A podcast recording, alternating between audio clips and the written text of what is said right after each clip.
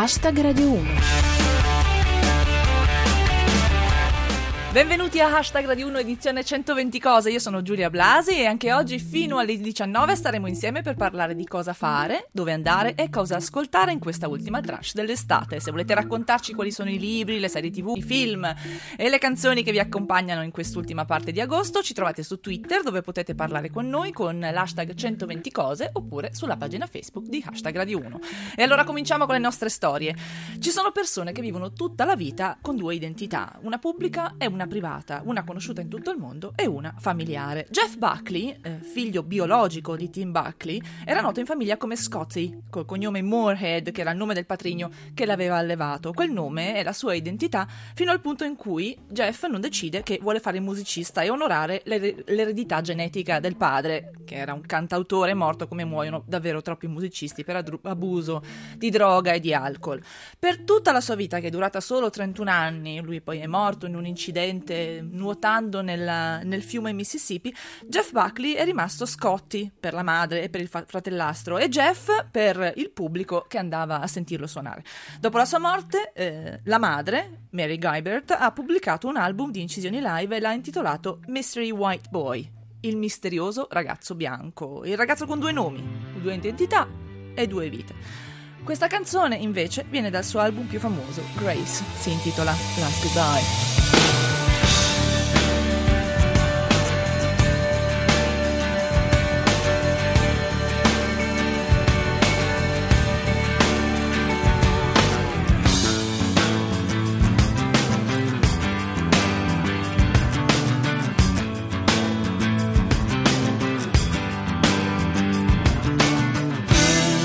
È passato da un bel po', eh? ormai sono più di due settimane, ma lì dove il cielo è sereno può ancora capitare di vedere le stelle cadenti, che poi lo sappiamo che non sono stelle, però va bene lo stesso. Ad alcuni di voi sarà successo di andarci con i bambini e forse sarete rimasti un po' interdetti davanti alle loro domande. Come sono fatte le stelle? Come sono i pianeti? Cosa sono? C'è vita su Marte, a parte qualche pizzata il sabato sera?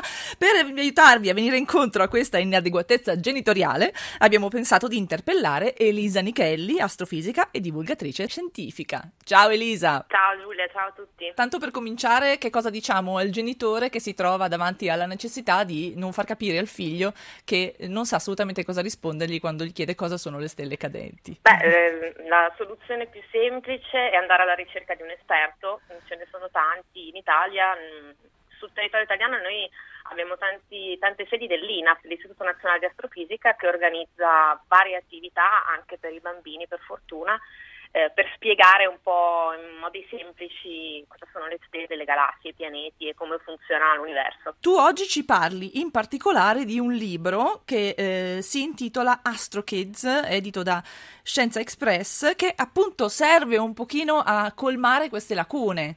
Assolutamente sì, sì, è frutto infatti del lavoro di vari gruppi eh, dell'INAF proprio e quindi si è creata nel 2012 questa piacevole collaborazione per cui nelle domeniche eh, ci si incontrava e si organizzavano laboratori eh, incontri interattivi in cui si parlava di vari argomenti, appunto vita su altri pianeti, comete, stelle cadenti e, e tanti altri. E da questa esperienza sono stati raccolti tantissimi materiali che sono andati a um, costituire un, un, vero e proprio libro che raccoglie non solo questi, um, questi contenuti ma anche canzoni, filastrocche, l'avventura di una ragazzina che si chiama Martina Tremenda che viaggia nello spazio e fa delle scoperte meravigliose.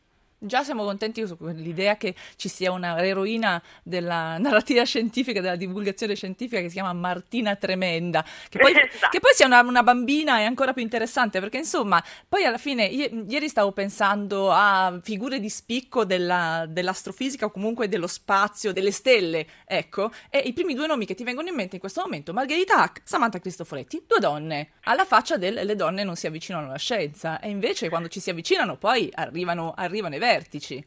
Assolutamente sì, non, senza polemiche, come purtroppo abbiamo visto nell'ultimo periodo, la nostra Samantha è stata oggetto anche di feroci polemiche, però per fortuna quando noi donne ci avviciniamo alla scienza, dimostriamo di avere assolutamente le carte in regola per fare tanto quanto i colleghi maschi. E del resto ci tocca fare tutto quanto all'indietro sui tacchi alti, un po' come diceva Ginger Rogers parlando del suo lavoro con Fred Astaire. Allora, diciamo, Astro Kids è la parte cartacea di questa divulgazione, di questo modo per, per avvicinare i bambini. Ah, diciamo un po' a che età si, si rivolge questo libro? Un'età scolare, mh, mm, più o meno, nel senso che tutti questi laboratori erano pensati per bambini dai 5 anni in su. Eh, certo è che trattandosi di eh, filastrocche, disegni e quindi anche giochi manuali, nulla vieta che sia il genitore a coinvolgere il bambino anche in un'età in cui non è capace di leggere. E invece, un po' più in là, c'è eh, un evento molto interessante di, eh, di, cui volevo parlare con te, che è la Notte dei ricercatori, che si svolge il 25 settembre in tutta Europa, quindi non solo in Italia. Come ogni anno, eh, la Notte dei ricercatori si svolge in eh, quasi tutti i paesi europei, quest'anno in 300 città mm, ed è una notte, una serata all'interno della quale tutti i centri di ricerca sono aperti al pubblico. Eh, cosa vuol dire? Che non solo ci sono conferenze, mostre tematiche sugli argomenti scientifici di spicco, ma anche ovviamente si presta attenzione all'aspetto ludico e mh, mm, a ciò che può catturare l'attenzione dei bambini. I bambini ten- tendenzialmente rispondono benissimo alla scienza perché eh, sembra a una certa età soprattutto sembra quasi magica, ma non solo a una certa età, cioè anche gli adulti in realtà quando si avvicinano al laboratorio scientifico sperimentano magari le macchine che dimostrano le leggi della fisica, le guardano con una certa meraviglia. Eh, così tu a memoria ti viene in mente qualche laboratorio che ti ha colpito particolarmente o hai, al quale hai visto una risposta particolarmente interessante? Guarda, uno dei laboratori che faccio con più successo eh, è un laboratorio che racconta dei pianeti extrasolari, proprio uno degli argomenti più di interesse in questo momento. E al termine del laboratorio, della chiacchierata, eh, lascio libera eh, fantasia ai bambini di inventare il loro pianeta. E mh, mm, ho visto veramente di tutto, mh, mm, dal Planet Pizza, ovviamente su tutti questi pianeti inventati si vive benissimo, la prima domanda che faccio è com'è la vita su questo pianeta, bellissima. Bellissima, certo. Eh, cosa, cosa ci si inventa un pianeta diverso se poi non deve essere migliore, più pulito e più, più divertente del nostro? Certamente, ovviamente durante il laboratorio viene fornito mh, gli elementi per, secondo i quali si può vivere su un pianeta, mh, ci sono dei contenuti scientifici, alla fine appunto preferisco sempre lasciare la libertà di fantasia e l'ultimo più clamoroso che ricordo è stato un pianeta che appariva arcobaleno, tutto puntinato di colori arcobaleno bellissimi e il bambino però mi ha spiegato che in realtà ogni puntino era un minion di un colore diverso che ehm, se era rosso sputava fuoco, se era azzurro dava la scossa, insomma eh, c'erano degli elementi veramente meravigliosi. E mi sa che oggi sui minions ci torneremo.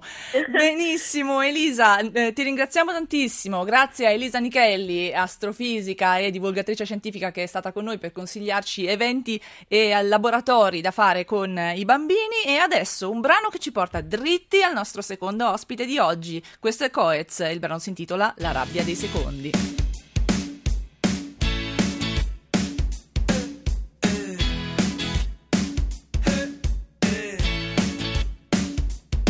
Buongiorno a te che c'hai la faccia pulita, che nella tua vita non hai visto mai una salita. E la prima che incontri sarà tutto più chiaro. A volte esiste il dolce, a volte esiste l'amaro.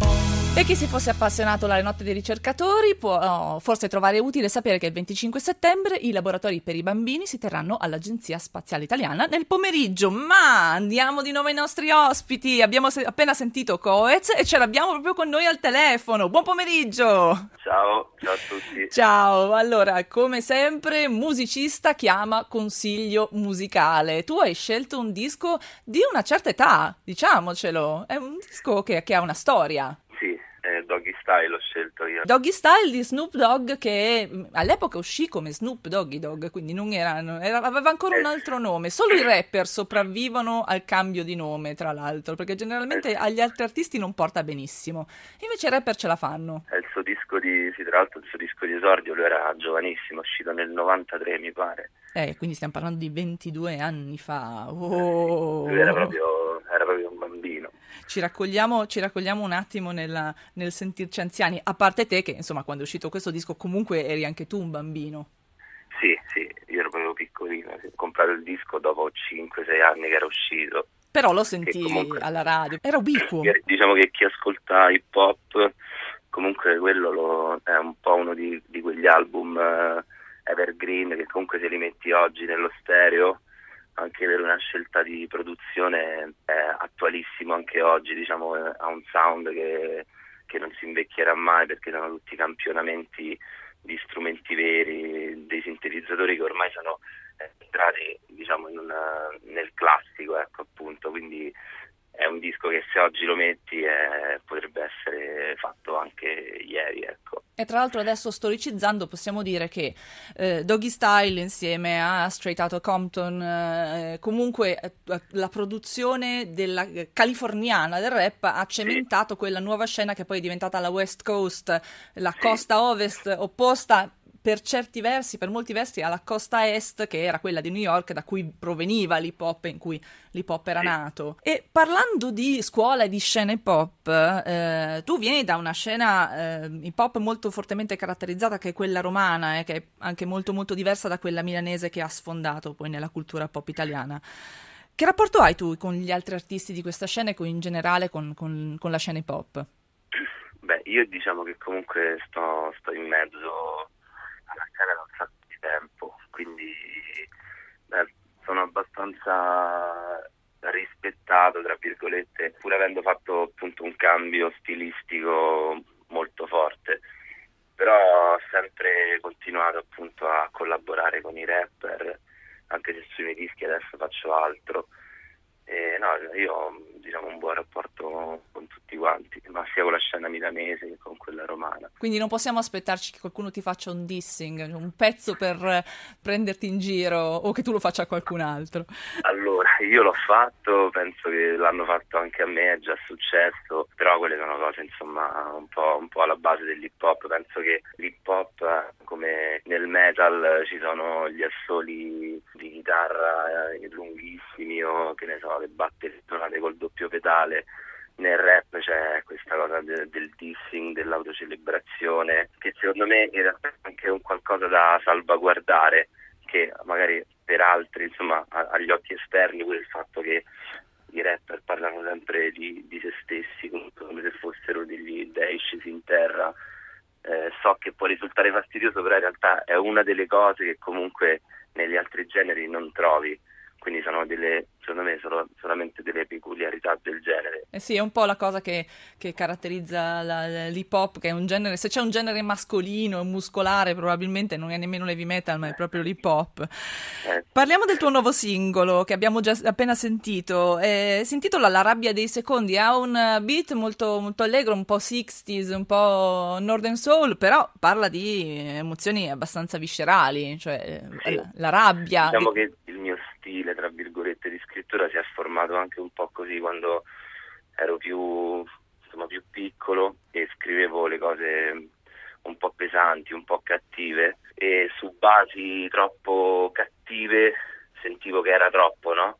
E quindi ho iniziato a scrivere le cose più appunto pesanti, un po' più viscerali, come dicevi tu, mantenendo un mood un po' più ironico e magari su basi invece più solari, tra virgolette perché secondo me quella cosa lì funziona, il fatto de- del contrasto di quello che stai dicendo, però mettendo sotto appunto un sottofondo musicale leggero, alla fine non so, secondo me il messaggio arriva di più o comunque non uh, passa in maniera obliqua, nel senso ti sì. arriva perché ti attacchi alla canzonetta, canticchi e poi dici "Oh, che cosa ho detto?". Ecco, eh, hai tirato fuori ma è una, quasi una forma di terapia in un certo senso, perché tiri fuori in maniera, in maniera allegra cose che magari non saresti riuscito a tirare fuori con la base appunto cattiva, con, eh, con sì, i campionamenti gangsta. poi è come dire che mh, mm, si, annull- si annullerebbe l'effetto, al contrario, non so come dire almeno per, per quello che insomma per i miei gusti, ecco, quando sento una cosa cattiva detta su una base cattiva,